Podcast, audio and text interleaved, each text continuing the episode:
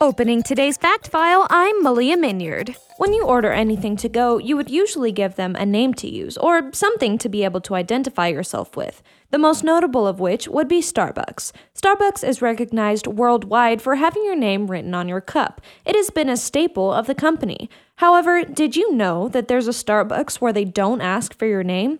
Yep, in the CIA headquarters, they have a Starbucks, and you don't give them any form of identification, not even a code name.